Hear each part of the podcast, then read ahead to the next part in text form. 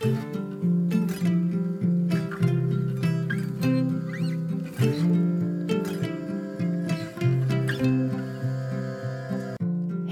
och välkommen till For Health med Anna Sparre. Idag pratar vi med Tone Lycke om din käke. Visste du att din käke påverkar hela din kropp? Har du problem med huvudvärk, nackvärk, asymmetriskt bett, spänd käke, bettskena eller problem med höft och bäcken? Så lyssna idag! Allt detta kan vara kopplat till din käke. Idag får du övningar och tips på hur du själv kan behandla din käke. Vi pratar om käkens betydelse för din hälsa och hur du själv och eller en terapeut kan behandla din käke. Vad har en spänd käke för effekter på resten av kroppen? Och hur kan du själv testa din käkes funktion? Hur går en käkledsbehandling till? Detta och mycket annat pratar vi om idag. Nu får du som lyssnare hela 20% rabatt hos vår sponsor Nytoteket.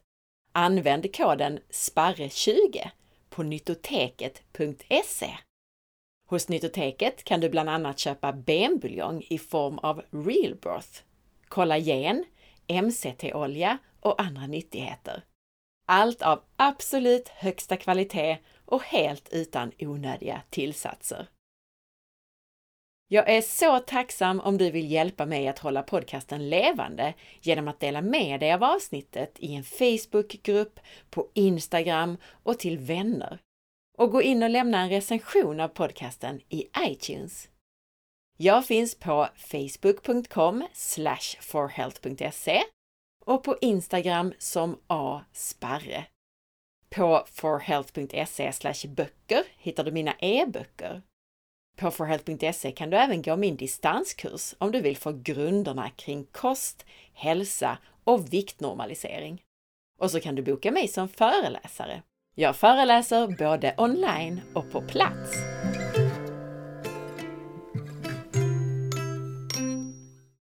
Välkommen hit Tone! Tack så mycket! Du är här hos mig i Kåseberga idag till och med. Ja, det är helt fantastiskt. Face to face. Eller hur? Det var länge sedan. Underbart.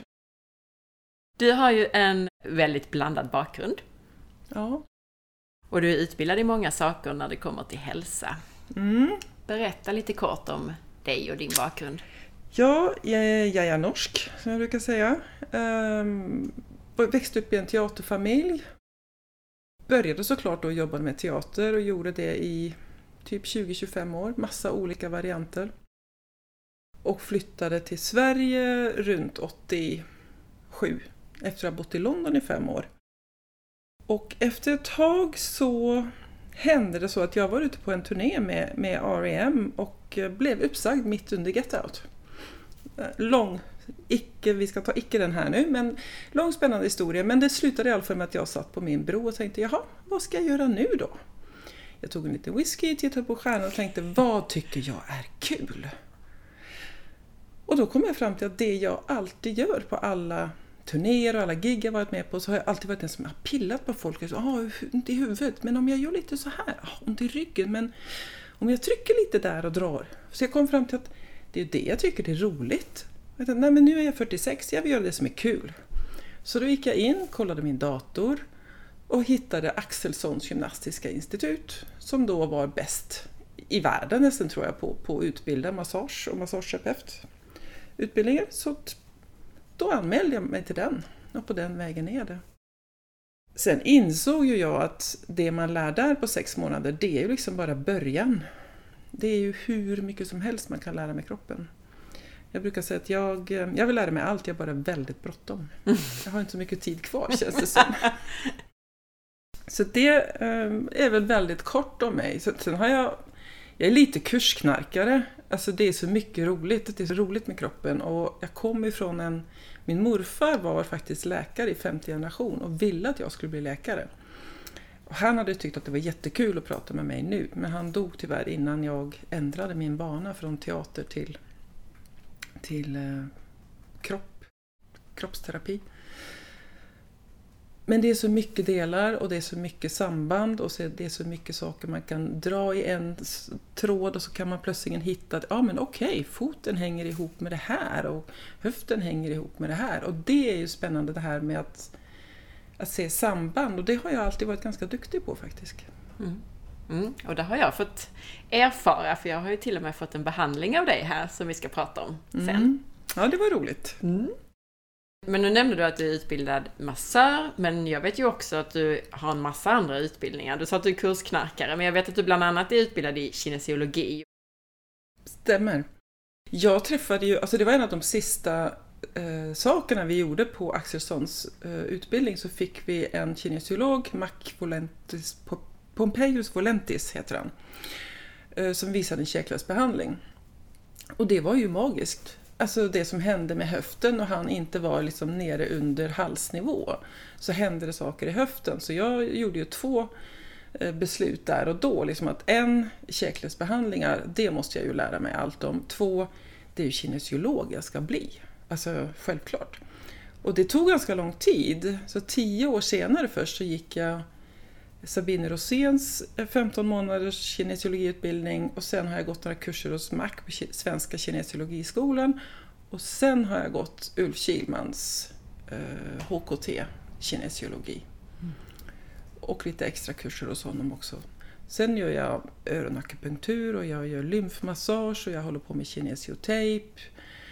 Um, ja, jag gör säkert massa saker, men jag kommer ju inte ihåg allt ens. Men, men eh, det är viktigt att ha, jag tänker att det är viktigt att ha en stor verktygslåda för att vem som kommer in, det vet man ju aldrig vilket problem de har och hur det hänger ihop. Mm. Men jag har alltid något verktyg som jag kan göra för att det blir bättre. Och, och när jag börjar med det verktyget så öppnar det liksom en dörr och så säger jag, oh, då kan jag göra det här och då behöver jag det här. Så att jag tycker att när man jobbar med kroppen, och det är kanske det som jag tycker är lite tråkigt med läkare, att om du går till en läkare och säger jag har ont i knät, så tittar de på knät. Mm. Om du kommer till mig och säger att du har ont i knät, då tittar jag på allt annat än ditt knä. För jag tänker knät är symptomen, men orsaken finns ju någon annanstans i kroppen. Så det, det var olika, ja, kroppen hänger ihop, man måste se sambanden. Och det var häftigt när du behandlade mig här, det gick ju väldigt snabbt. Mm. Och på den korta tiden, jag märkte jättestor skillnad och på den korta tiden hann du sätta någon nål och du hann eh, behandla min käke och, och du hann eh, med lite kinesiologi. Och ja. fick väldigt stor effekt kände jag. Jag gillar att jobba snabbt. Jag är, jag är väldigt otålig. Um, och det, alltså, jag brukar säga ibland att det är därför jag har landat i det här yrket. För jag, man kan egentligen inte forcera kroppen att jobba snabbare än, man, än den själv vill. Men jag vill ha snabba resultat och jag vill att du som kund ska känna att oj, här händer det grejer. Det är lite det, det, är viktigt för mig att kunna verifiera efteråt att det har hänt saker och du ska känna en skillnad. Det är inte jag som ska säga Åh vad mycket bättre det har blivit. Du ska säga oj, här har det hänt grejer. Mm. Det är ju det som är kul. Du gav dessutom mig själv egna verktyg, vilket jag uppskattar mycket. Och också särskilt när vi gör podcasts, som jag sa till dig, att vi ska alltid ge konkreta tips och övningar. Så det kommer vi göra här i slutet av avsnittet också. Absolut, och det, det är ju det som är problemet med att gå till, till oss som jobbar i den privata alternativa sektorn, eller vad vi ska kalla det. Att, ja, det är ju inte gratis, det går inte på, på eh, högkostnadskortet och sådana saker och då är det ju ännu viktigare att när du kommer till mig att jag verkligen gör så mycket jag bara kan på så kort tid som möjligt. Att du får liksom maximalt utbyte av eh, det, du gör, eller det du vill ha hjälp med. Samtidigt så kommer du att behöva gå färre gånger hos mig om du gör det jag ber dig göra mellan gångerna. Mm. Då kommer du fortare fram. Som sagt, jag vill ju komma fort fram. Mm. Och idag är du här för att du är käkledsterapeut framför allt. Mm. Hur blir man käkledsterapeut? Vad är det och hur blir man det? Ja, alltså jag, jag ble, blev och blev. Jag hade ju själv problem med käken. Såg Mac göra den här fantastiska käkledsbehandlingen. Hade turen att få en tandläkare på min bänk som hade problem med käken. Alltså hon hade alla problem hon överhuvudtaget i princip kan ha med käken, hade hon. Och då började vi samarbeta. Så hon sa, jaha men varför gör du inte, har du hört om den här och vad tänker du om? Så vi började bolla och så testade vi och så kollade vi och så testade vi igen. Så att jag har liksom jobbat fram en teknik och jag tror inte att det är någon annan som gör det här eh, bortsett ifrån de som jag har utbildat. Och jag har ju utbildat folk nu i allt från Umeå till Ängelholm, Motala, Stockholm. Så att det som hände var att jag fick, jag fick en patient, han hade bitit sönder fyra bettskenor. Vilket ju är sanslöst, för de är ganska starka. Jag har en bettskena själv såklart eftersom jag har problem med käken själv. Och han var hos sin läkare och sa vad ska jag göra? Högt uppsatt chef i något stort byggbolag och fick blixtrande huvudvärk. Och då sa läkaren att antingen så går du till bettfys och då ringde han Bettfys och Bettfys sa ja du kan komma till oss om tre och ett halvt år. Och det kostar 3 8.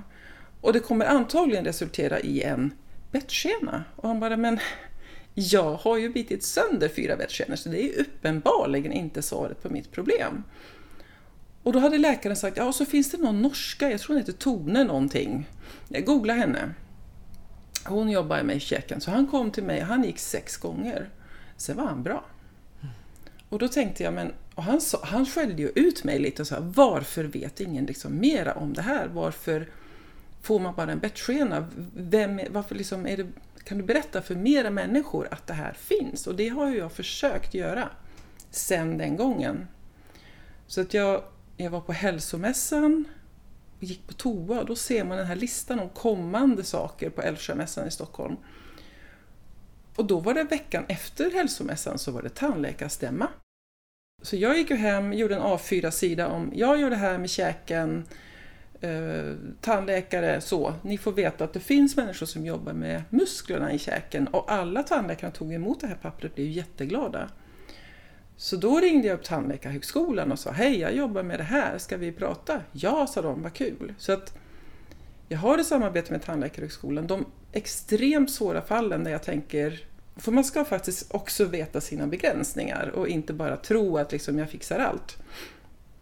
Så ibland så känner jag bara, nej, det här är, det här är för svårt, här kommer jag inte längre. Och då skickar jag vidare till, till Nikos på Tandläkarhögskolan. Och det är ett av områdena som är jättehäftigt, är det här att vissa vanliga tandläkarproblem faktiskt kan lösas på ett helt annat sätt med då eh, mer muskulär terapi, eller vad man ska kalla det för. Och det andra som vi också ska komma till idag, som jag tycker är väldigt häftigt, det är just käkens koppling till resten av kroppen. Att det finns till exempel en väldigt stark koppling till höft och bäcken. Mm. Och det kommer vi till. Men eh, jag tycker de, det är så häftigt och det är därför vi också ska försöka förmedla allt det här i den här podcasten. Mm. Precis som du säger, varför vet ingen mer det? Ja, men nu, nu ska ni få veta det. Ja, och det, det som är häftigt nu är ju att nu plötsligen kommer det fler och fler tandläkare Eh, som, som kontaktar mig och säger eh, vi har hört att du jobbar med käkledsbehandling, alltså nu har jag utbildat en del tandläkare. Vilket jag tycker är jättebra, för att de har ju inte de här verktygen. Och har de dem så kan de ju eh, slippa och, och slipa ner folks tänder till exempel, om du har ett asymmetriskt bett. Då säger tandläkaren, ja då måste vi slipa på ena sidan. Det vill, egentligen så hänger ju käken lite snett. Och då biter det ihop för mycket på ena sidan och då får man ont. Men att inte tandläkarna då tänker lite längre att vänta nu, är det, är det verkligen tänderna som är felet? Eller är det att gummisnoddarna som käken hänger i är lite för tajta på ena sidan? Och det eh, försöker jag att få ut i hela världen nu, liksom att tänderna är en del av kroppen. Återigen så tillbaka till att hitta grundorsaken till problemen istället för att slipa ner tänderna då som är, precis som de flesta läkemedel är, en symptomlindring då. Exakt. Och jag tycker att det är det är så tråkigt också för att har du väl slipat ner tänderna så kan du ju inte återställa det. Det är ju liksom kört. Och det är lite respektlöst tycker jag mot den människans kropp. Att du går in och gör en sak som om du tänkte lite längre så skulle du kunna se att nej men vänta nu, det är muskler här som hänger ihop med saker och ting också. Apropå det här nu då. Berätta hur käken är uppbyggd och hur den fungerar rent anatomiskt. Ja, det som är spännande med käken, det är att det är ett ben och två led. Och de ska jobba parallellt. Kan du beskriva det lite mer, alltså visualisera det lite för lyssnarna. Hur då ett ben? Om du tar ditt käkben så är det ett ben och rör och gapar. Du känner att de här två leden, de rör sig ju samtidigt, förhoppningsvis. Eller så kanske en rör sig lite före den andra. Det är det första jag gör när jag kollar. Rör de sig jämnt? Det här är ju, benet i sig själv rör sig ju inte, det är musklerna som ser till att benet rör sig. Så här är det ett ben. Och det är det som går ner så säga, mot hakan, alltså ja. det som hänger i skall... Precis, det mm. hänger i själva skallskelettet om man säger så. Och alla de musklerna som då är på höger och vänster sida, det är samma uppsättning muskler. Men det betyder inte att de gör exakt samma sak i exakt samma ögonblick. På grund av en massa olika saker som kan vara orsaken till att en muskel inte gör det den ska när den ska. Så vi har alltså käkbenet som sitter här, alltså det, hela hakpartiet ja. kan man säga. Och sen så har vi då en led, ska vi säga, nära ena örat och en annan led nära det andra örat. Ja. Och sen då en massa muskler som ska styra hela det här ja. runt detta. Mm. Och då är det muskler som man kan känna, alltså man, om man trycker under okbenet här, under ögonen så kan man ju som regel ibland känna att oj, här är lite spänt och här är lite ont. Och man följer und, under ögat mot örat så har man ett ben. Och här kan man liksom känna, oj, där är det lite hårda saker. Och det är ju muskler som ligger här, från okbenet ner. Så det är de yttre musklerna och sen har man muskler inuti munnen. Och det är ju det som de flesta inte vet. Men det är ju muskler som gör att vi, att vi kan röra och att vi pratar. alla saker som händer styrs ju av muskler.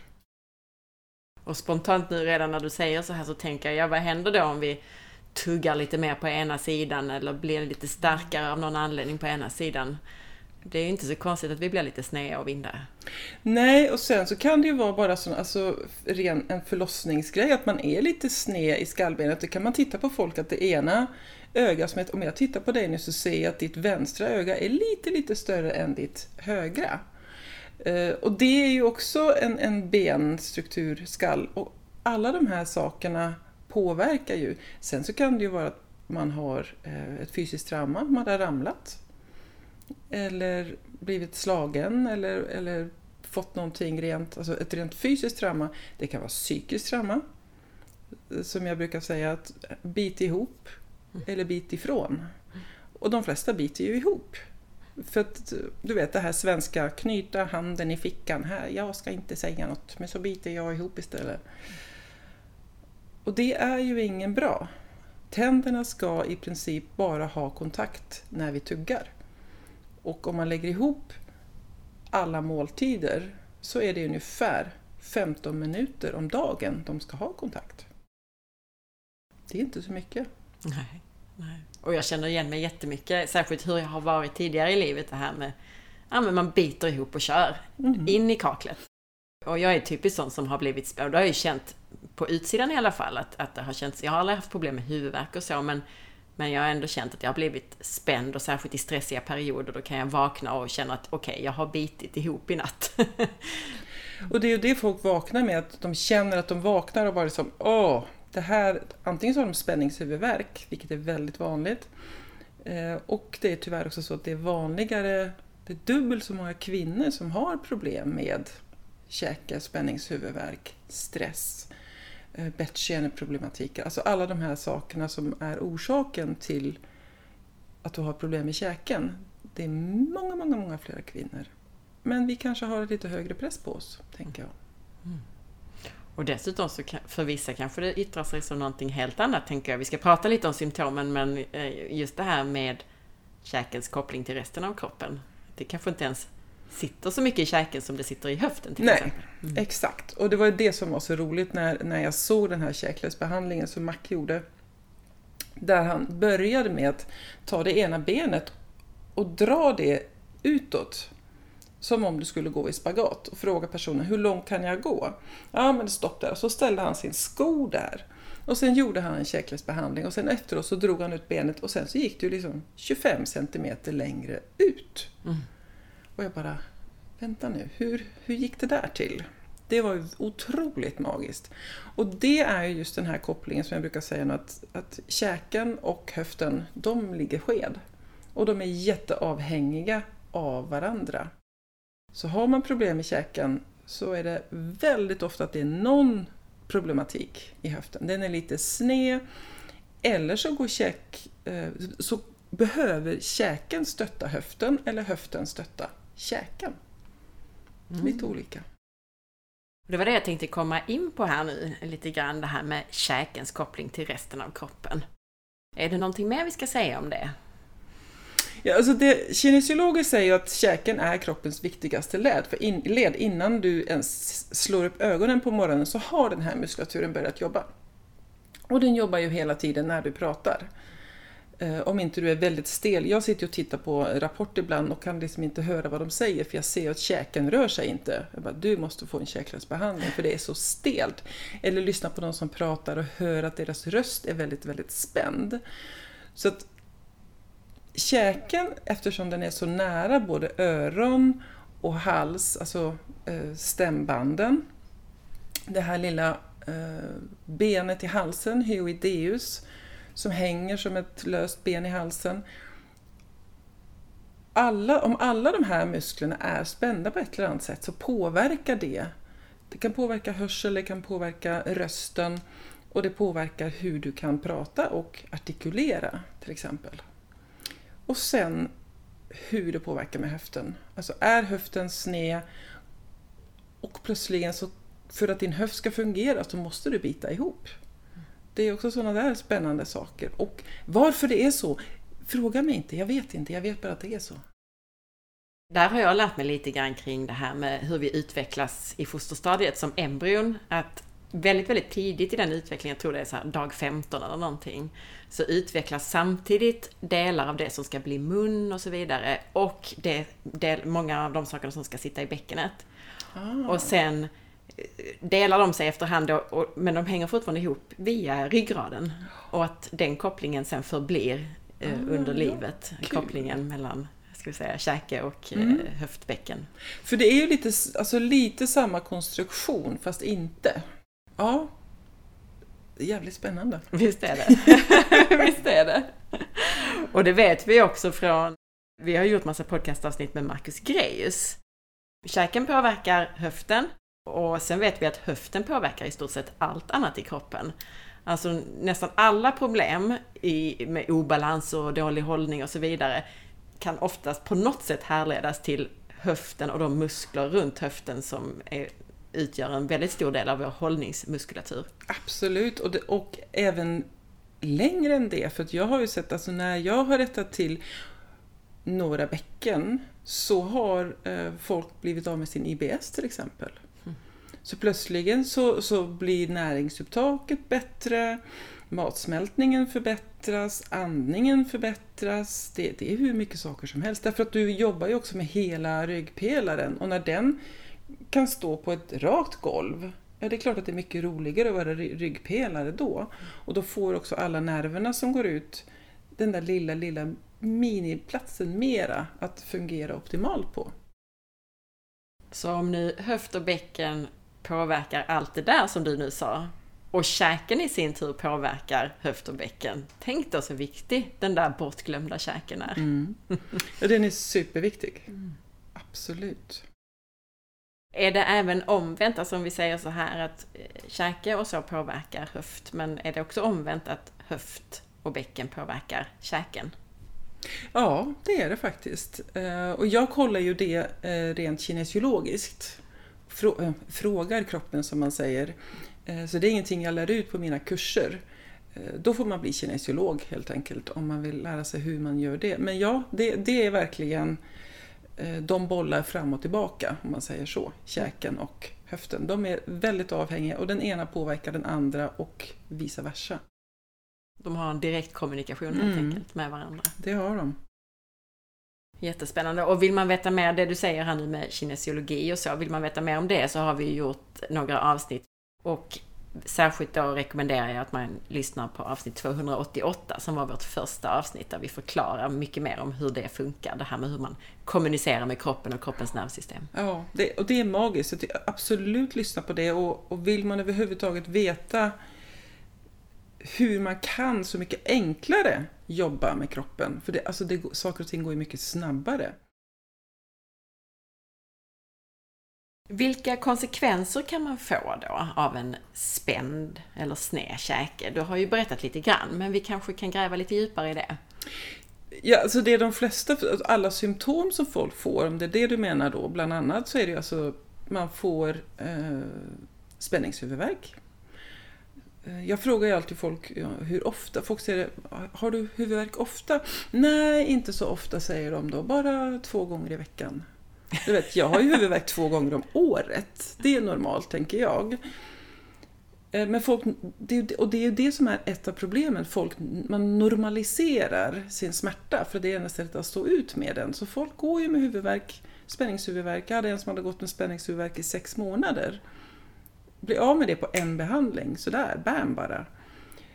Det är ju ett problem. Sen så får man ju, kan man ju slita ner sina tänder lite snett. Väldigt ofta, jag tittar ju på tänderna. De här undertänderna, de eh, gnisslar man ner, därför att väldigt ofta så ligger man och gnisslar tänder på natten. Eller man biter ihop, då kan man ju bita ihop så hårt att eh, du biter sönder dina tänder. Eh, och det som jag brukar säga, man kan bita av ett finger inklusive benet. För att du har en sån otroligt kraft i de här små musklerna, de är ju jättestarka.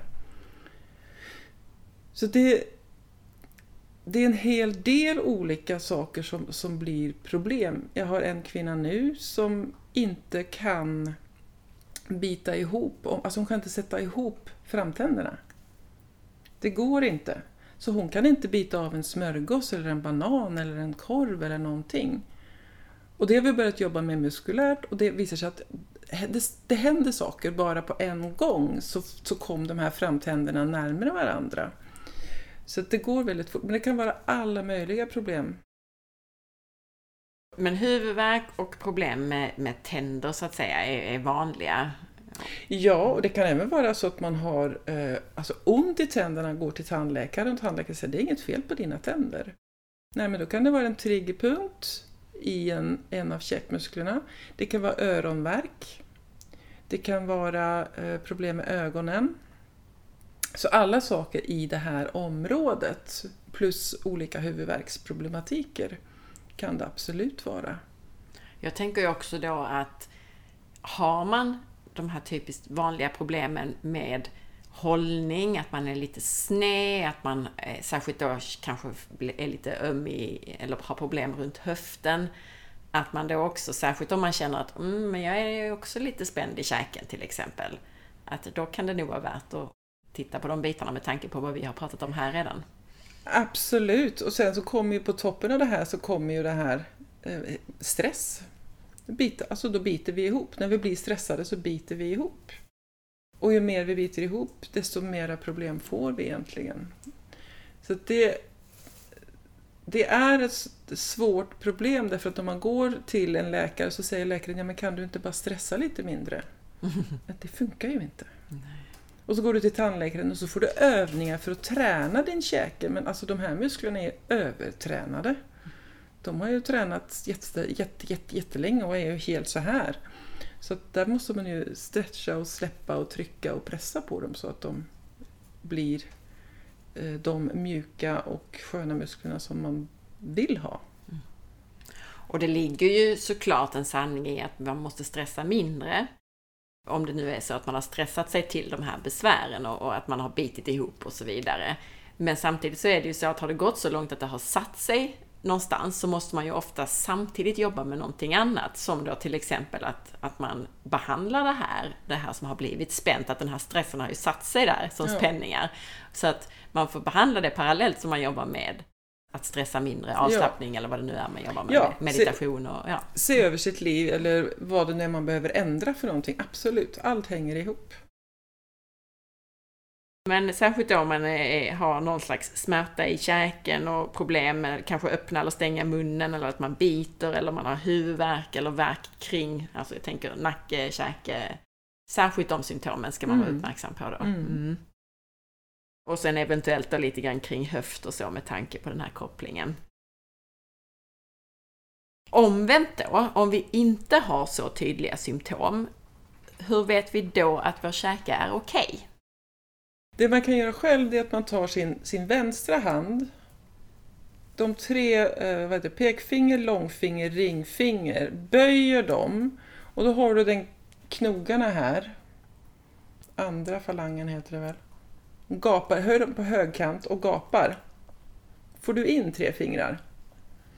Och då kan man känna, en, ibland så gör ju folk så här, de, de trycker bort liksom långfingret för att alla vill vara duktiga. Alltså de säger, jo men det gör jag. Men de ska ligga på varandra och det ska inte kännas nämnvärt i käken när du gapar så där stort. Du ska kunna gapa så stort utan att du säger, oh men det där var inget skönt. Eller att det knäpper eller att det låter. Just det, det är ju också ett vanligt symptom det här att man, när man gapar så knäpper det till i käken eller man känner att den, den öppnar sig liksom först på ena sidan och sen på andra sidan. Precis. Mm.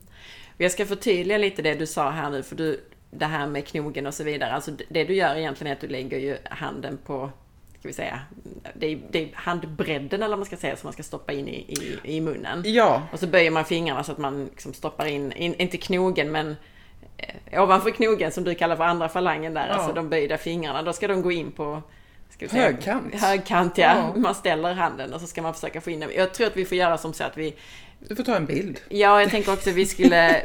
Vi har ju pratat om det att vi kanske ska försöka filma det här och så lägger vi upp det i ett eget inlägg på forhealth.se i samband med att podcastavsnittet släpps. Ja, Tillsammans med kanske de här övningarna som vi ska prata om sen. Ja. Vi ser lite grann hur bra vi blir på att förklara det. Men får man in då de tre knogar På så, högkant. på högkant så är det ett bra tecken det på är bra. Då har du en bra gapförmåga. Du Jo. lärde mig en, en annan sak där också ja. Mm.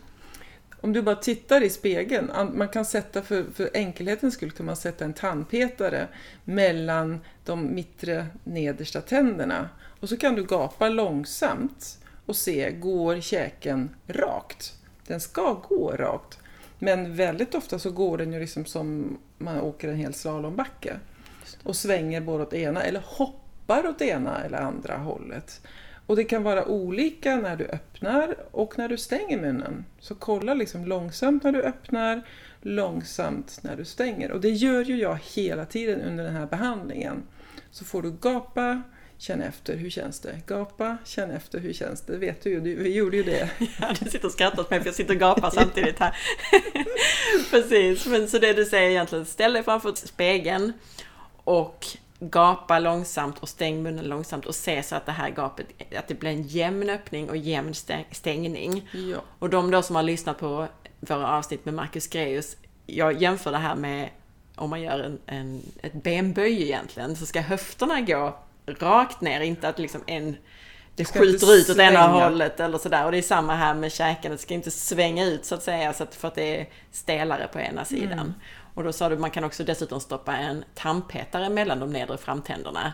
För då är det ännu tydligare det här. ja, det blir tydligare. Eller du har någon som tittar åt dig. Som kan, det blir tydligare om du har en tandpetare. Och, och då kan du se lättare att ja, men här är det. Sen kan man bara lägga händerna på själva käkleden när du gör det också. Och så känner du att det kan hända att plötsligt ja, men du känner höger rör sig innan vänster rör sig eller tvärtom. Just det. Och då vet du att ja, men här är det någon som drar fortare än den andra sidan. Den andra sidan hänger inte med av någon anledning eller tvärtom. Och bara det här att man blir medveten om det. För då helt plötsligt så känner man, men just det, det knäpper ju till där på vänster sida när jag öppnar munnen. Till exempel. Och det jag brukar säga, alltså jag har, jag har tre döttrar eh, som inte är helt unga längre men de är i 20-åren och då deras kompisar kommer till mig nu och säger att Åh, nu har min käke börjat knäppa. Jag bara, ja, kom till mig så fort du märker det så löser vi problemet jättesnabbt. Vänta inte i fyra år för då kanske det är för sent. Så kanske den här lilla disken som finns inne i käkleden eh, ligger lite fel och då blir det mycket svårare. Så att, får du ett problem, varför inte ta tag i det på en gång? För då är antagligen lösningen eh, och vägen till att få en bättre kropp som funkar optimalt, det går mycket snabbare. Så det här med att det går över. Nej, det går inte över. Du bara säger till hjärnan att orkar inte lyssna på det där så stänger du ner den signalen från kroppen. Men det går inte över, tro mig. Tre saker då nämnde du här. Det ena var att stoppa in ska vi säga, knogarna på man, man på, högkant. på högkant, precis, så att man kan gapa ordentligt. Man ställer sig framför spegeln och ser att gapet är jämnt när man gapar och stänger. Och man kan lägga fingrarna på, alltså där framför öronen precis, på käkleden och känna att det känns också jämnt när jag gapar. Och är allt det okej okay, så är man antagligen ganska okej okay i alla fall. Absolut. Mm. Precis. Mm. Och sen så hör man ju när man gapar om det då knäpper eller låter eller knastrar eller vad det nu är för något också. Jag hade ju lagt märke till att jag såklart, särskilt vid stress, blev spänd. Men det var inte förrän du hade gett mig en behandling som jag kände att oj, det är så här det ska kännas. Jag måste ha gått omkring med en viss anspänning i käken som jag inte riktigt har tänkt på förrän jag visste eller förstod hur det skulle kännas när den var helt avslappnad. Ja, men det, det är ju det problemet vi alltid har, att, att vi försöker att förklara för män, eller jag tycker i alla fall det, att om jag skulle bara visa dig, tänk så mycket bättre du skulle kunna må. Folk säger, nej men jag mår ganska bra. Ja, men du skulle kunna må så otroligt mycket bättre om du bara tog lite bättre hand om din kropp. Mm. Alltså folk tar ju bättre hand om sin bil liksom. ja, precis. Och vi pratade ju om hästar här innan, att särskilt hästmänniskor tar så enormt väl hand om sina hästar och sen så går de till kafeterian och köper en Coca-Cola till sig själva.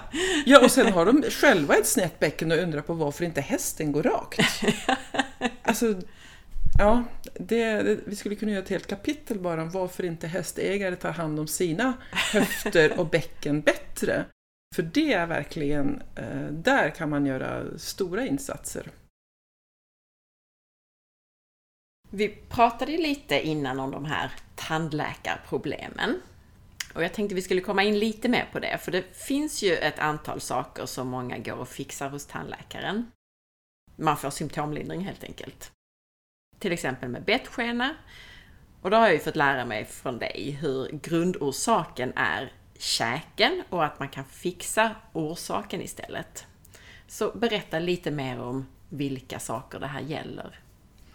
Ja, det, som, alltså det, det finns ju bra saker med bettskena också, därför att det skyddar dina tänder. Eh, och biter du sönder en tand så en, det, det gör aj i plånboken och det är inget roligt. Eh, du kanske måste rotfylla till exempel, vilket vi kommer in på senare. Men om man då till exempel jobbar med bettskenan, har den som en, en försäkring på att man inte biter sönder, men att man samtidigt går på käkledsbehandlingar så att man släpper på alla musklerna, så kan man ju då ha en bettskena bara i en övergångsperiod. Så att det inte blir någonting som du behöver ha resten av livet. Jag har ju själv bettskena därför att min tandläkare sa att det måste du ha, för jag, jag bet ihop. Men jag märker att jag biter ihop mycket mera efter att jag fick bettskenan. Så nu har ju mitt bita ihop-problem blivit mycket, mycket större. Det gäller inte alla. Jag har lite olika diskussioner med tandläkare om detta och de säger att bettskena funkar jättebra. Ja, säger jag. Men som jag säger, allt funkar men inte alltid och inte för alla. Så vissa människor blir ju hjälpta av bettskena. Men vad händer om fem år när de har bitit på de här bettskenorna i fem år som jag har? Det är ju ingen kul. Sen har ju jag inte gått på käkledsbehandlingar, vilket ju är jättedumt. Nej precis, för det är svårt att behandla sig själv helt. Ja, det, jag gör ju det jag kan göra, men, men det är väldigt skönt när jag håller mina kurser för då ska ju alla kolla i min mun och trycka på alla de här orala Eh, muskelfästena och det är ju fantastiskt. Men jag måste hålla kurser oftare tydligen. ja, precis. Okej, okay, så det ena, ska vi säga, vanliga tandläkarproblemet där man kan bli avhjälpt av käkledsbehandling är alltså bettskena? Ja, till viss grad. Och i, jag skulle säga i kombination med käkledsbehandlingar. Sen är det ju här om du har ett asymmetriskt bett till exempel och tandläkaren säger att jag vill slipa ner dina tänder. Jag skulle säga absolut inte. Jag har kunder hos mig som har kommit och haft asymmetriska bett och när de kommer tillbaka till tandläkaren så säger tandläkaren men nu har du ju inte det längre. Nej, jag har gjort en käklösbehandling och då släppte vi på de musklerna som höll fast på ena sidan så att bettet blir ju jämnt och rakt. Så det är väldigt många saker som man rent muskulärt eh, fixar till. Och det är samma med folk går till tandläkaren därför att de har ont i en tand. Men det finns inget fel på tanden. Nej, det är en triggerpunkt i en muskel som skickar smärtsignaler i tänderna. Eller du har stora problem och då har du ju trigeminusnerven som ligger i kläm in här mellan muskler som också kan ge, som ger fruktansvärt nervsmärta i, i hela ansiktet som är en, ett riktigt stort problem. Du sa in här nu, nu ser inte lyssnarna. Nej, förlåt. In under ösnibben har man en liten mjuk punkt och där inne ligger tre muskler i kors och mellan dem så går trigeminusnerven och den går ju ovan ögat, under ögat och ner i käken. Och får man problem med den så är det outhärdlig smärta. Det kan vara att den är muskulärt förorsakat, det kan vara en skada på nerven. Det vet man inte. Men det kan också vara muskulärt. Så det var tre viktiga saker som du tog upp som man då kan få oftast går till tandläkaren för. Det här med att man biter och, och gnisslar tänder och så vidare så att man får en bettskena. Mm. Att man har ett asymmetriskt bett. Och det är inte alls konstigt egentligen om man tänker på hur resten av kroppen funkar. När vi snear någonstans, ja men varför då? Jo men därför att vi är svagare på ena sidan eller har spända sammandragna muskler på andra sidan och så vidare. Alltså det är ju, varför skulle käken fungera på ett annat sätt, tänker man? Nej, och bara så här, folk, folk säger, men hur, hur kan jag undvika att få ett snett bäcken? Så, ja, men det här att man trampar lite snett. Eller går ner för en trappa och sen plötsligt så tror man att det är ett steg till och det är det inte. Och så jag brukar säga alla de här sakerna där hjärnan inte observerar och ger en signal till kroppen att nu händer det här. Där kroppen själv ska fatta ett beslut. För som jag upplever det, då går musklerna från 0 till 100. Men, men hjärnan eh, jobbar lite mer som en dimmer. Att då kan den kontrollera bättre hur, hur stark ska jag vara. Men om kroppen själv ska göra det, och då går ju de här musklerna in och låser sig lite. Och då tappar de lite kontakt med hjärnan. Och då blir det snett och det påverkar ju den här berömda dominoeffekten i kroppen. Så du menar om man har råkat ut för något sånt där kroppen har behövt agera den har gått in från 0 till 100 för mm. att hjärnan har inte uppfattat att det var ett trappsteg eller inte ett trappsteg så att säga. Okej, okay, då förstår jag vad du menar. Mm. Okej, okay, bettskena, asymmetriskt bett och sen sa du också det här med ont i en tand, om det då inte är, ska vi säga, karies. Ja, mm. precis. Tänk så många, alltså alla tandläkare borde väl kunna det här? Ja, jag håller med. Eh, min tandläkare har ju då lärt mig vad en tandläkare bör kolla. Och de bör kolla att om du sätter ihop framtänderna så ska molaren, alltså kindtänderna, inte ha kontakt. Om du sen glider från ena sidan andra så att dina hörntänder får kontakt, då ska heller inte dina andra tänder ha någon kontakt överhuvudtaget. Så att eh, sådana enkla tester, och har du då kontakt, ja då har du också antagligen en smärtproblematik. Och det säger min tandläkare att detta bör alla tandläkare kolla. Jag frågar ju mina eh, klienter om tandläkaren har kollat det och jag kan säga att 99 av 100 säger nej. Och sen är det ju det att Sveriges tandhälsa är ju väldigt, väldigt god. De har inte så mycket hål att, att fylla längre så att det här kanske inte är någonting de tjänar pengar på att testa. Jag mm. vet inte. Mm. Eller så är det så att de som verkligen gör det, de får alla kunderna sen så småningom. Man kan ju hoppas. Mm. Jag undrar förresten, jag har inte gjort live-intervjuer med kaniner i bakgrunden för så jag undrar hur mycket det här låter. Hör ni några bakgrundsljud, då är det bara två små kaniner som sitter här och tuggar här. De är jättegulliga.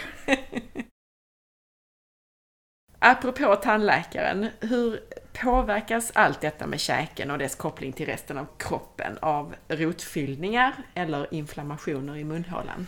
Ja, oh, det där är ju, det är ju så svårt och det beror väldigt mycket vilken tandläkare du pratar om och vilken utbildning den tandläkaren har. Ehm, jag pratar ju med en tandläkare som finns på Tyresö bland annat som heter Tandvård och hälsorum som är en holistisk tandläkare.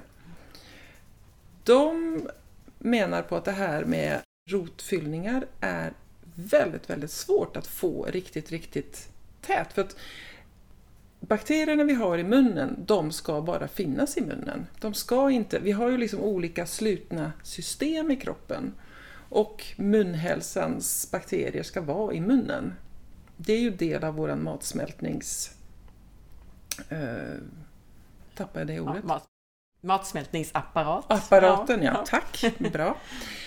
Um, och jag har sett bilder av hur tänderna, alltså det finns porer på olika nivåer som, som man liksom inte tänker på nere i rotkanalerna.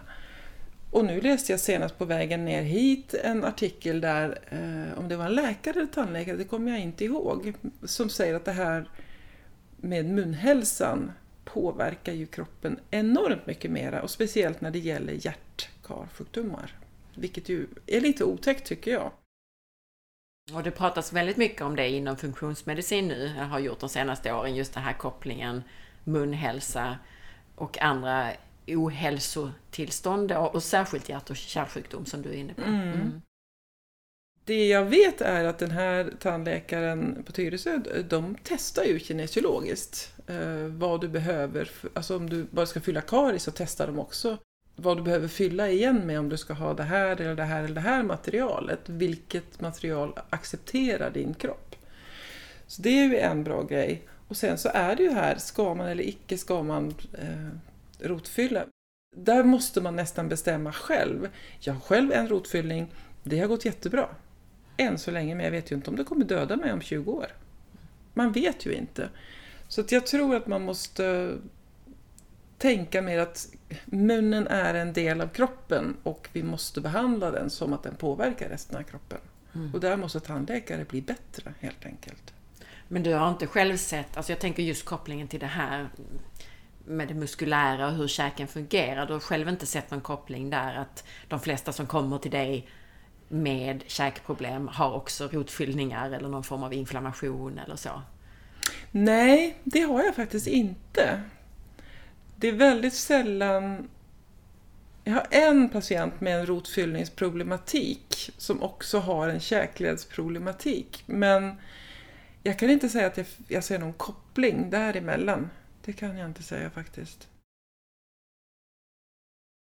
Nu har vi pratat mycket om det här med käkledsbehandling. Men vi får kanske ta och förklara också hur en sån går till. Kan du berätta om det? Mm. Jag jobbar ju då även kinesiologiskt för att kolla, är din kropp redo för att ta emot min behandling överhuvudtaget? Har du tillräckligt med vatten? Är du rak? Funkar kroppen som den ska? Så det är det första jag alltid gör. Det lär jag inte ut på mina kurser. Sen så ber jag dig testa det här med att sätta ihop dina knogar på högkant. Kan du öppna munnen så mycket att du får in de här tre knogarna? Och då tar jag gärna vänster hand, för den är lite mindre än höger. Och så frågar jag, hur kändes det? Ja, men det känns spänt. Jag, jag, kan pressa in dem, men det går inte. Eller så får folk bara in, väldigt ofta får de bara in två. Och sen så lägger jag mina händer på leden och så ber jag dig öppna och gapna. Och då tittar jag, hur går din käke? Dansar den fram och tillbaka? Hoppar den? Låter det? Alla de här sakerna kollar jag. Och sen masserar jag utsidan. Musklerna här, masseter. Sen så tar jag, vilket jag tror att vi också ska försöka visa, för det här ger ju jag som en, en hemuppgift till folk med problem. Jag stoppar in min tumme i motsatt sidas kind, in under kinden, till i princip det här benet som man kan känna man har här inne. Det finns ett ben där. Och sen har jag mina fingrar på utsidan och sen masserar jag igenom och då letar jag efter triggerpunkter som är små vad ska man säga, knutor som kan skicka smärtsignaler vidare. Som jag brukar säga, hjärnan är ju ett av de få organen vi inte har någon smärtkänsla i. Så är det då som ger huvudvärken. Det är ju väldigt ofta då muskler som skickar eh, smärta av olika orsaker. Och då hittar man de punkterna och så håller man på dem, masserar igenom dem, går igenom dem jättenoggrant på båda sidor. Mellan vartenda moment jag gör så ber jag dig öppna, stänga och så frågar jag hur känns det? Och då vill jag inte att du ska säga att det känns bra, eller jag vill att du ska säga det känns annorlunda. Bra, då har det hänt någonting. Det är det enda jag vill veta. Har det hänt något? Har kroppen tagit till sig det här som jag gör? Förstår den vad vi håller på med? Ja, det känns annorlunda. Nu känns det mer öppet på högersidan. Nu känns det mer öppet på vänstersidan. Sen går jag in på jag ska bara innan du, precis, ja. för det du sa här att du gjorde då som man också sen kan göra själv, det kan vi förklara ännu mer sen. Mm. Men det var ju det här att, att jag kan till exempel ta min, min högerhand och till vänster sida, eh, så att säga. Och då tar jag eh, tummen in i munnen mm. och så går jag med den så långt eh, du kan. Ja, så långt du kan. Alltså ända bort till, till käkleden. Mm. Eller hur? Och ja, nästan. du kommer men till benet där. Mm. Ja, ja, just det. Ja, men precis. Käkbenet. Precis, till käkbenet. Alltså nästan, nästan uppe vid käkleden. Och sen så på utsidan då så har jag ju resten av fingrarna. Och då kan jag liksom knipa ihop där och, och massera både inifrån och utifrån. Ja, och om du då, när du har tummen där, om du då biter ihop lite försiktigt, då kommer du känna under dina fingrar att oj, här händer det något. Ja, det är ju en muskel som kontraherar. Då känner ju du det med fingrarna, då vet du att nej, men nu är jag på rätt ställe. Mm. Och man kan väl massera lite, att man testar gapa lite och stänga lite och massera ska vi säga, i olika lägen. Absolut. Mm. Och det är ju det som folk är mest rädda för, kan jag göra något fel? Nej, du kan inte göra något fel, då säger din kropp till. Då gör det rent ut sagt jävligt ont. Och det är kroppen som säger nej. Ja, men det var det första du gör också, precis, och som man också kan göra själv. Mm. Ja, och sen går jag in, som jag brukar säga, så går jag in på tre punkter och den ena gör tyvärr mera ont än den andra och jag börjar med den som gör minst ont och sen går det bara utför. Och detta säger jag bara för att man ska vara beredd på att det gör väldigt ont, men det är också det att det är ju ingen som har varit inne i munnen och tryckt på de här muskelfästena. Så att hjärnan går ju lite sådär, wow, vad händer här? Det här är liksom helt galet. Så att, och det är ju inte så att, som jag brukar säga, det är inte så att jag binder fast dig och trycker in mina fingrar i munnen och där kommer jag hålla dem i fem minuter. Jag har stenkoll på det, det märkte ju du när vi behandlade dig, att jag har stenkoll på dig, jag går in jättesnabbt ut. Hur känns det? Kan jag gå in en gång till? Är det okej? Okay? Så att, och det är, de flesta säger, ja, det gjorde väldigt ont, men det var fruktansvärt skönt. Och det brukar jag säga, det är skillnaden på att tillföra smärta och ta bort smärta. För det finns ju saker som måste släppa här och så plötsligt öppnar man munnen och säger Oj, nu kan jag gapa! Wow, härligt! Mm. Så att smärtan är där, men den är värt det för att plötsligt så känner man ah, nu kan jag liksom bara oh, släppa hela käken. Och jag tyckte inte att det var särskilt farligt. Nu hade jag kanske inga jättebesvär egentligen. Men jag tyckte ju, alltså visst, det var inte jätteskönt, du tryckte till men det gick snabbt. Och det lät nästan värre när du beskrev det än, än hur det kändes. Och det är, lite, det är lite min mening också, att folk ska tro att det gör rätt ont. För att när jag då väl är där så känner jag, men det här var ju inte så illa. Nej. Nej, bra, då får jag fortsätta också. Så det är lite psykologisk taktik där. Är det något mer i den här behandlingen? Ja, sen så går jag ju alltid genom nacken och halsmuskulaturen eh, och kollar också den ganska noggrant. Eh, jag kollar ju alltid höften såklart. Jag kollar att fotlederna funkar. Och det brukar, då, alltså genomsnittspersonen om man säger så, så brukar det vara så att jag kommer fram till att höger fotled funkar inte. Höger höft är lite framåtroterad det gör lite olika ont på höger och vänster sida i käken och det brukar följa samma eh, system. Alltså det brukar vara exakt, ja, occipitalerna här bak i, i, i eh, skallbasen så brukar det alltid vara höger som gör mest ont om man har ett höger framåt roterat bäcken. Så att jag kan kolla bäckenet och sen kan jag liksom verifiera det vid att kolla Jaha, men hur känns det här? Vilken sida gör det mest ont på om jag trycker på de här? Eller om jag håller i de här? Eller om jag trycker här? Och så svarar du... Och när du säger här och här så nu visar du för mig att det är liksom där, bas, där bak basen av skallbenet och du visar också lite fram på halsen bland annat. Mm.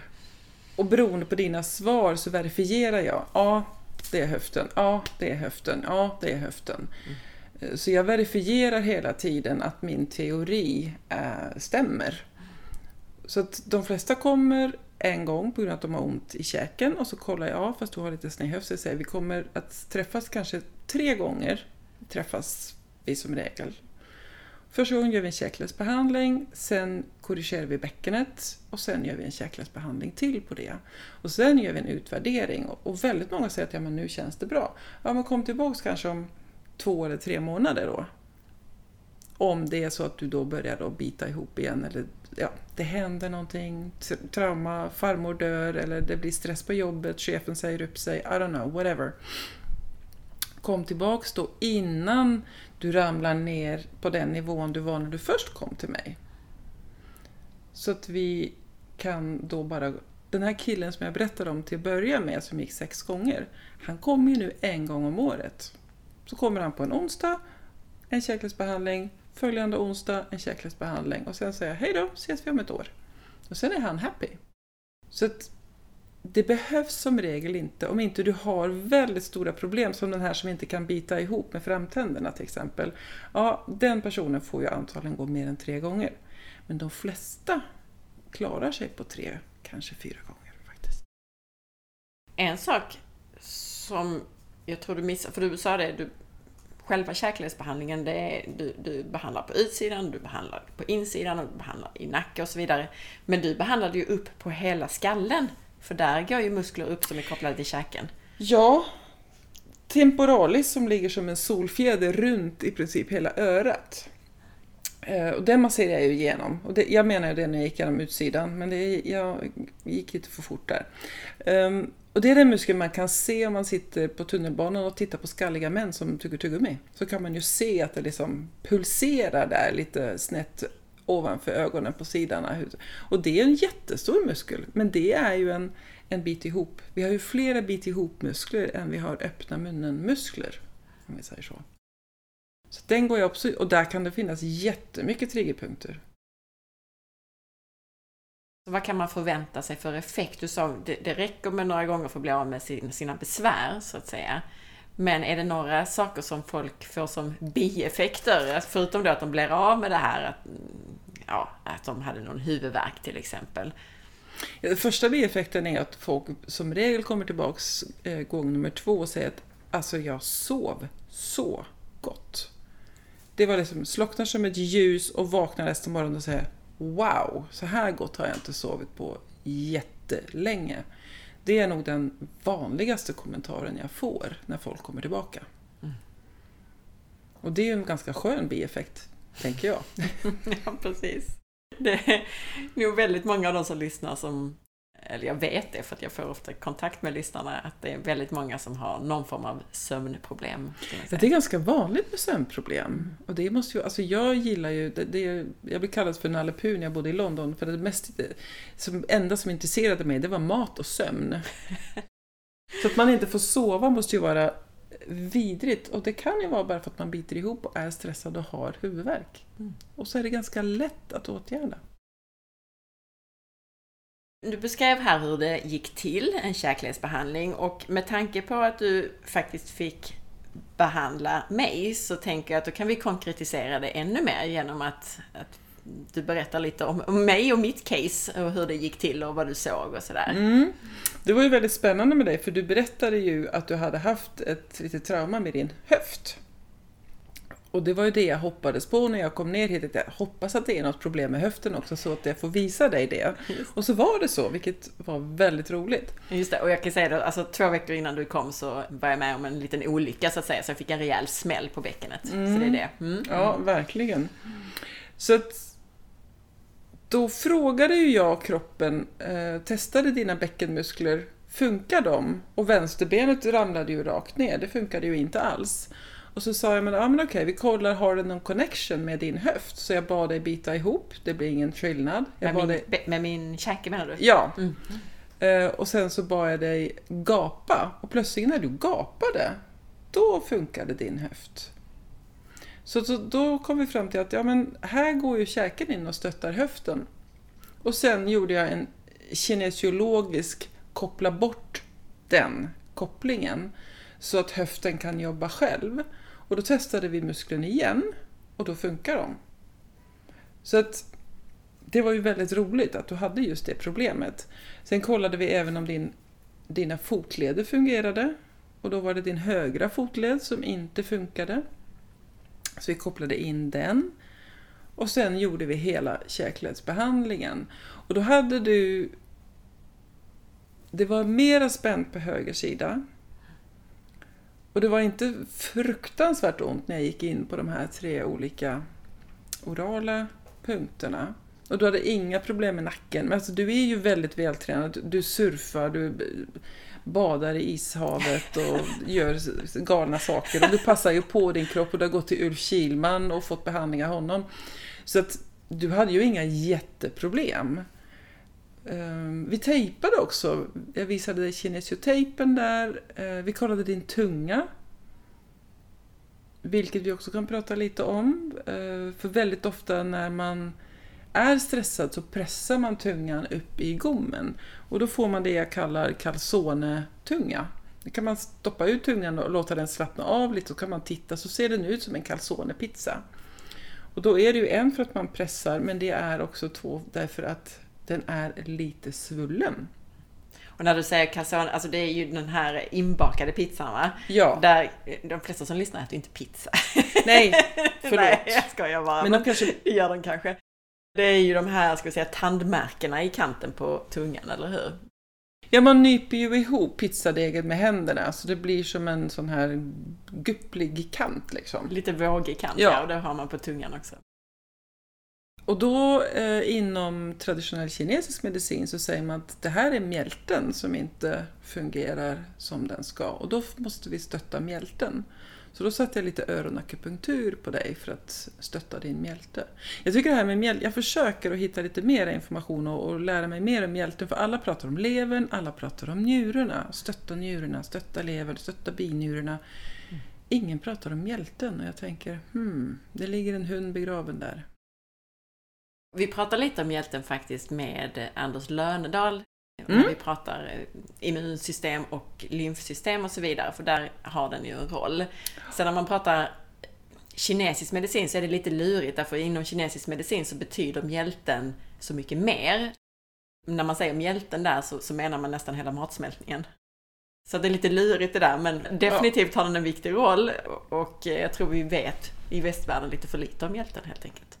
Ja, jag får den känslan. Så att jag, det är ju en av, en av mina eh, saker som jag ska kolla upp lite mera och lära mig mer om. Det är mjälten. Jag tycker det är väldigt spännande. Men jag fick en liten akupunkturnål i alla fall i örat Mm. för det där. Lite sån här pressurnål, den är bara en millimeter. Så det, det är ju liksom ingen eh, akupunkturnål, stora, långa, och som man vrider på och det gör ont. Som det, det är en pytteliten akupressurnål som bara sätter sig in sådär.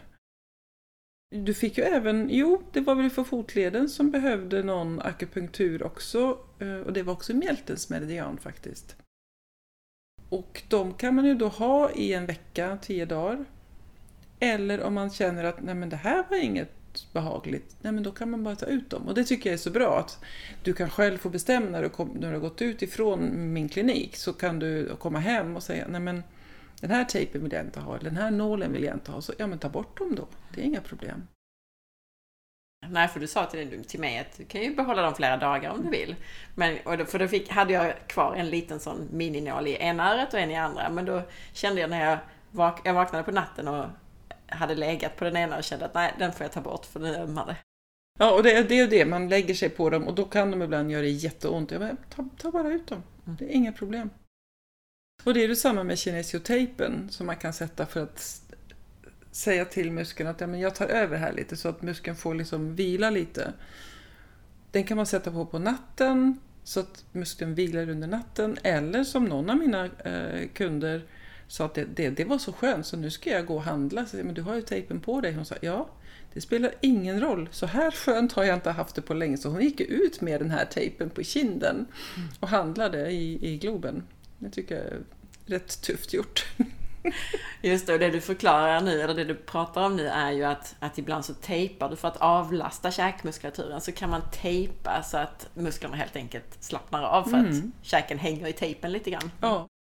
Tejpen går och jobbar både sensoriskt och stöttande mot muskeln.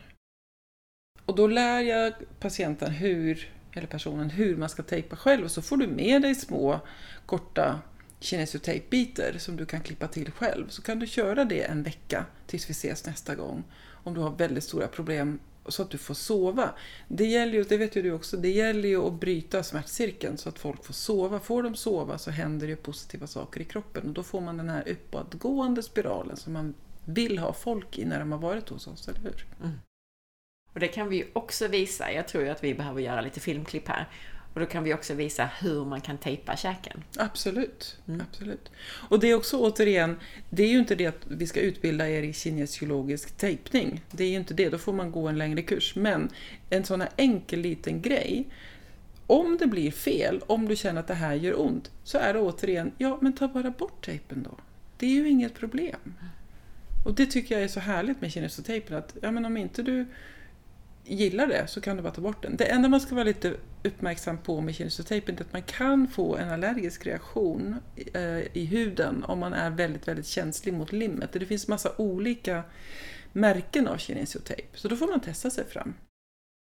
Och vi ska förklara det här ännu tydligare. Men jag tänkte först, var det något mer kring, ska vi säga, mitt case som, som du ville förklara?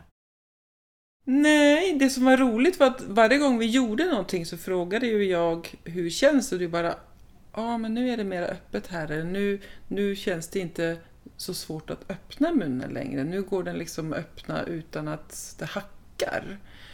Och då blir man ju glad för då har ju kroppen förstått vad, och tagit till sig det jag gör. Och det att vi stod och pratade ett tag när vi, efter vi var klara och så säger jag, men ja, nu känner jag hur käken egentligen ska kännas. Och det är ju väldigt roligt. Precis. Ja, det var verkligen min upplevelse. Alltså att, ja, nej, jag har nog inte, jag, jag visste ju att, att jag var lite spänd ibland och, och sådär. Att ja, det skulle nog behöva masseras lite sådär.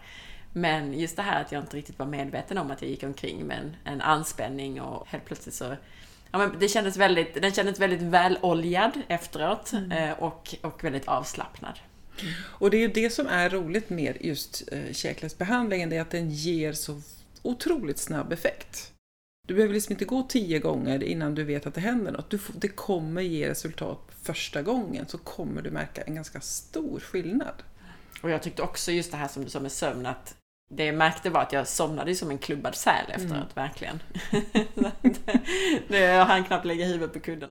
Och det är, det är en bra bieffekt för att när, den, när du då sover så gott så får ju kroppen tid att reparera och underhålla, göra bra saker. Tänker jag. Men om vi kommer in lite mer på det här vad man kan göra själv.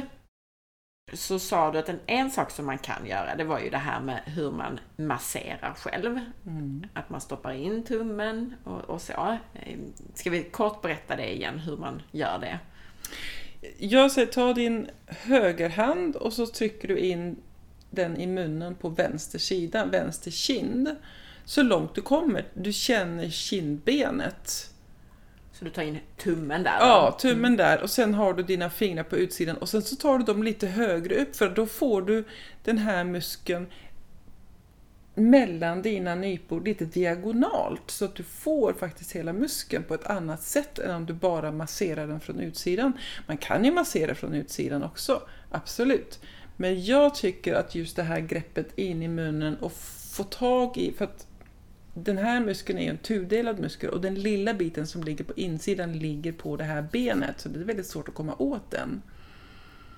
Eh, Ett tag så körde jag dry needling på den men folk fick såna otroligt fula blåmärken i ansiktet. Så jag Vad har betyder det för någonting? Dry needling är en teknik där man stoppar in en nål in i muskel och gärna in i muskeln där den är som tajtast. Och så vispar man runt med den här nålen Eh, för att riva upp och be kroppen göra om, göra rätt helt enkelt. Så att de små muskelcellerna som har krupit ihop och nu längre inte får eh, syre och näring och då får man smärta. Man river upp det så att kroppen börjar reparera och göra rätt. Väldigt effektiv behandlingsmetod eh, men kanske inte just därför att det är så otroligt mycket blodkärl här så det är inte jätte, man ser inte jättesnygg ut. Jag gör det ibland om man har verkligen stora problem och säger att jag struntar i, liksom, du måste göra någonting. Men det här greppet är alltså att du tar i alla fall motsatt hand. Så till exempel tar man höger hand till vänster kind och då är det tummen, högertummen som man stoppar ja. in i munnen. In i munnen. Långt in på den här vänstra sidan. Så långt det går och lite till. Ja, och sen så eh, fingrarna har du då på utsidan ganska nära örat och ja. så, så letar man upp, där är ju massa muskler så egentligen så även om du inte hittar exakt rätt så kommer du hitta någon form av muskler och klämma på där. Och då kniper man och masserar med, med fingrar och tummen. Ja, och då kommer, plötsligt kan du också känna, du, du kanske hittar en punkt som är oj men den här punkten, det här är min, det här är min huvudvärk. Ja, då har du hittat din triggerpunkt. Och då ska du bara försöka väldigt, väldigt långsamt och försiktigt att öka trycket. Som du tänker att du har en sån här amerikansk jelly bean som, som du smälter under händerna. Så väldigt långsamt kan du öka trycket. Och till slut så ska den här huvudvärkskänslan försvinna. Och då har du fått bort din triggerpunkt. För det är väldigt ofta de här musklerna som ger huvudvärk. Och sen gör man då motsatt, alltså att man tar vänster och gör det på höger sida såklart också. Precis. Alltid båda sidor. Mm. Alltid båda sidor. Och har man svårt att hitta muskulaturen så kan man som du sa gapa och stänga munnen lite grann så, så att man känner hur musklerna arbetar och då hittar man ju dem också med fingrarna. Ja, mm. biter du ihop försiktigt så känner du att oj, här är muskeln. Mm. Det är helt tveklöst.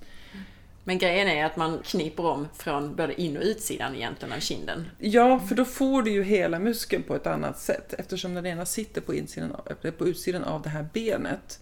Men då är du lite på diagonalen och då får man liksom ett bättre tag i den. Så och när du säger diagonalen så är det ju för att tummen är lite längre fram mot munnen och fingrarna lite längre bak mot örat så att säga. Då blir det lite diagonalt. Mm. Exakt.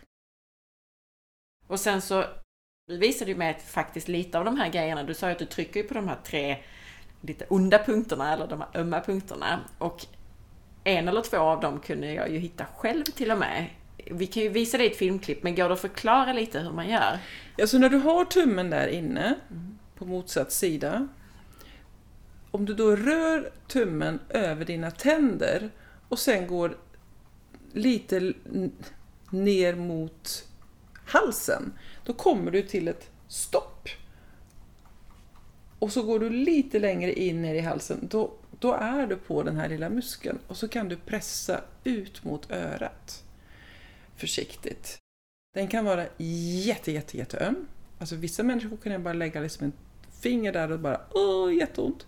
Andra säger åh, fortsätt tryck, jätteskönt. Så det där är helt upp till dig själv. Men ta bara tummen över kindtänderna och då känner du det här stoppet som är. Som, alltså man gapar så, så har man ju liksom ett stopp in. Nu visar jag men det är ingen av er som ser. Det är ju jättedumt. Vi filmade sen. Mm. Um, och den kan man bara pressa lite ut mot örat försiktigt. Så brukar det vara otroligt skönt. Det jag minns av det var att jag går med tummen på insidan av de undre, den undre tandraden så att säga, ner mot halsen. Och där hittar man muskulatur som är öm. Mm. Och du visade också till och med att det finns till och med en liten tagg där på ett mm. ställe lite uppåt kan man, man säga. När man väl har hittat det där ja. ner mot halsen. Är, har man väldigt känslig kräkreflex så kan det nästan kännas lite så när man, när man letar där. Men alltså det är alltså på insidan av undertänderna eller man ska säga och så ner mot halsen. Och där kan man hitta muskulatur att trycka på. Och återigen så, jag tänker att så länge man hittar muskler att trycka på så även om man inte hittar exakt rätt så, så gör det nu skillnad. Och då om man, när man väl har hittat dem, om man letar lite uppåt så är det som en liten, liten tagg. Mm. Och den kan man också trycka på för mm. den brukar vara öm. Ja, den brukar vara jätteöm. Så då har vi ju en två, tre grepp här i alla fall. Alltså ja. det här att man kniper där vi, nära örat så att säga. Först är det enklaste greppet och sen mm. då att man letar ner, ner mot halsen på insidan av undertänderna. Och sen till och med den här lilla taggen om man där går upp därifrån. Och vi gör som så att vi, vi, eh, ska försöka filma det sen när du Ja. visar det här. Det är väldigt svårt, alltså det är ju en av svårigheterna med mun och det är en av svårigheterna när jag håller kurser, är att visa, för att det, det är ju så trångt i munnen. Det är Mm. ju jättesvårt att visa. Ja, nej, jag kommer vara svårt att filma ner i. Ja, det är, det är väldigt svårt. Mm. Ehm, så det, ja, vi får se om vi klarar av det. Ja, och om inte det så har du ju som sagt en massa utbildade käkledsterapeuter. Och går man då får en behandling så kan ju de visa hur man gör själv. Mm. Förutom det så nämnde du det här med att tejpa käken och det kan man väl också göra själv som du sa. Ja, Mm. absolut. Kan vi förklara det? Vi kan också försöka filma detta, men kan vi bara försöka förklara det också? Hur lägger man tejp då? Man tar en tejp som, vad kan det vara, som är 7-8 centimeter. Typ sån här idrottstejp eller vad man ska säga. Nej, inte idrotts, inte Nej. coachtejp, men kinesiotejp. Den ska vara elastisk, Okej. annars så funkar det inte. Ehm, och så klipper man den i två delar, men den sitter fast i ena änden så, så att den är som en, Som ett V. ett V helt enkelt. Mm. Och då sätter man Vets botten på käkleden. Så nära örat där då. Ja. Mm. Och sen så gapar man så stort man kan, för då sträcker man ut muskeln. Och så bara lägger man den ena rakt fram under ögat och den andra rakt ner mot käken. Eller hakan är det väl egentligen. Så den ligger som ett V så här. Samtidigt som man gapar så stort man bara kan. Och så stänger man munnen och så känner man oj, nu är det någon som håller min muskel här. Nu kan jag slappna. Nu behöver inte jag tänka på den här muskeln. Då har du tejpat rätt. Käken hänger lite i tejpen så att säga. Ja. Mm. Och märker du ingen skillnad? Nej, då kanske du inte har gapat stort nog. Eller du kanske inte kan gapa så stort som du behöver. Så kan det också vara. Man kanske om man då masserar först, Mm. att det får större effekt. Ja, precis. Du nämnde att du också ibland tipsar om att man kan använda magnesium här. Ja, magnesium är ju muskelavslappnande. Eh, funkar ju jättebra om man har ryggskott eller andra problem grejer i kroppen.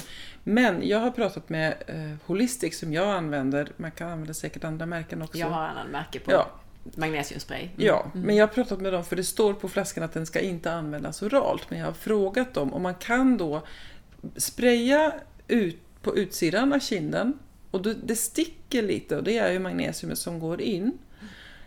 Men man kan även spraya in i munnen på insidan av kinden för att komma åt muskeln på den sidan och få en effekt. Det funkar inte alltid på alla, men på väldigt många som biter ihop och har ett problem när de ska gå och lägga sig känner man som, alltså när jag biter ihop, jag kommer inte få sova. Så säger jag, men köp en sån liten flaska och så spraya på utsidan och eventuellt ta lite på fingrarna och försöka komma åt på insidan också. Och så kommer det att eh, göra så att du blir avslappnad i muskulaturen och kommer få sova bättre. Är det några andra tips, eller mer generella tips, som du har till lyssnarna? Ja, en grej som jag själv gör som jag tycker är väldigt skönt, är att jag sätter ena tummen på övertänderna. Och så tar jag de andra här på undertänderna och så drar jag lite försiktigt. Ah, så du stretchar käken lite? Ja, Så att okej, ena handen på övertänderna och andra på undertänderna och så drar man, drar man isär munnen? jag drar, is- jag drar isär. Mm. Och då kan man göra det som en... Man bara drar isär eller man kan göra som en aktiv stretch som jag gör ibland också med mina kunder. Då tar jag handloven och sätter på undertänderna. Och så ber jag dig bita ihop försiktigt bara för att aktivera musklerna och sen slappna av och då pressar jag jätte, jätte, jätte försiktigt. Och det ska ju bara millimeter till så kommer du att känna att oj vad skönt, nu kan jag öppna mera.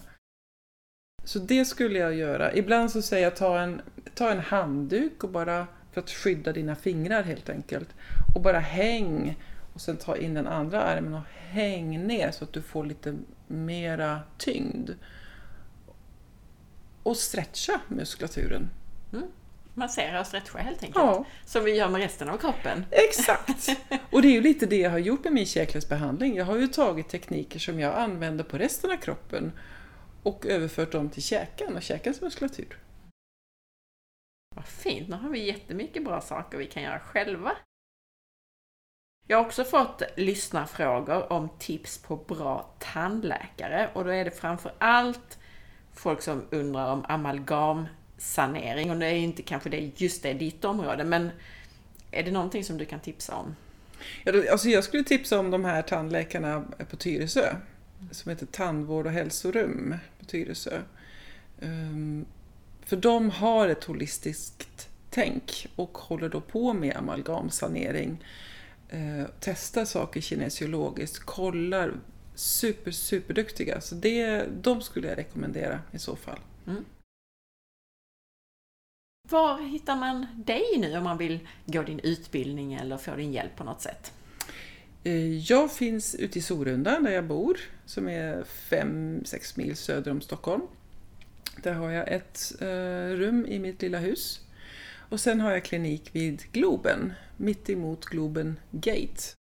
Och enklast så går man in på min hemsida, Hands-on kroppsterapi. Mm, Eller så googlar man mitt namn, för mitt namn är faktiskt unikt, vilket är väldigt bra. Så googlar du Tone Lycke med CH, då kommer alla mina informationer, alla mina sidor, Instagram och Facebook och allt möjligt upp. Ja, vad bra, vad bra.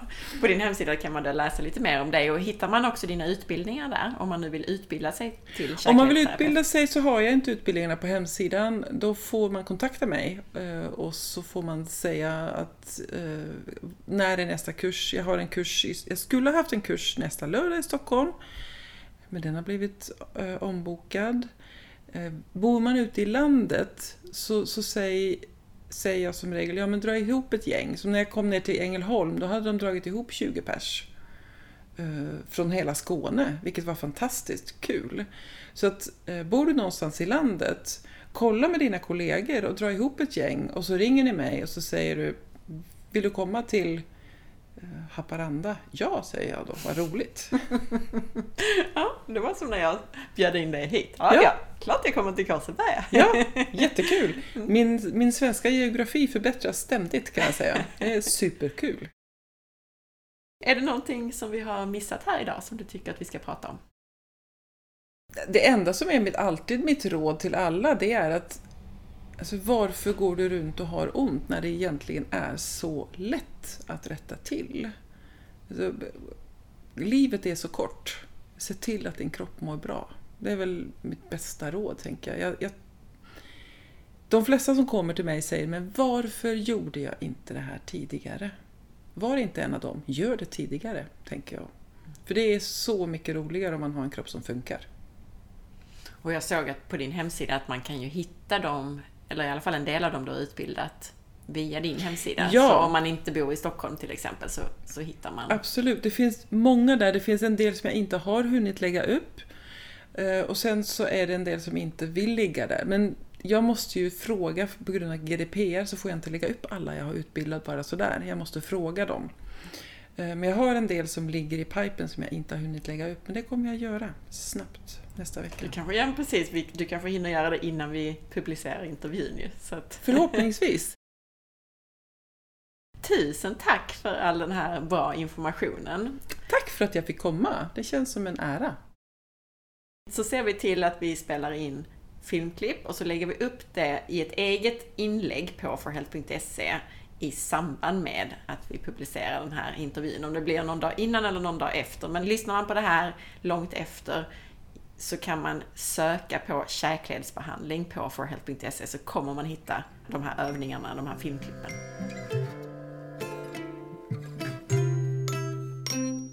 Tack för att du lyssnade! Jag hoppas att du gillade avsnittet. Dela med dig av det så att fler får ta del av den här spännande informationen om hur kroppen fungerar. Veckans recension i iTunes är från Thomas som skriver Ser alltid fram emot nästa avsnitt. Anna fångar upp många områden inom hälsa och jag ser alltid fram emot nästa avsnitt. Denna podd har gett mig massor av värdefull information. Detta borde vara allmänbildning för alla från Thomas. Tusen tack! Följ med på facebook.com forhealth.se där du kan hitta avsnittsinformationen till det här avsnittet som du kan dela och där du varje dag hittar länkar till nya hälsotips. Följ också mig på Instagram via asparre och titta in på bloggen på forhealth.se. Ha en fantastisk dag! Vi hörs snart igen. Hej då!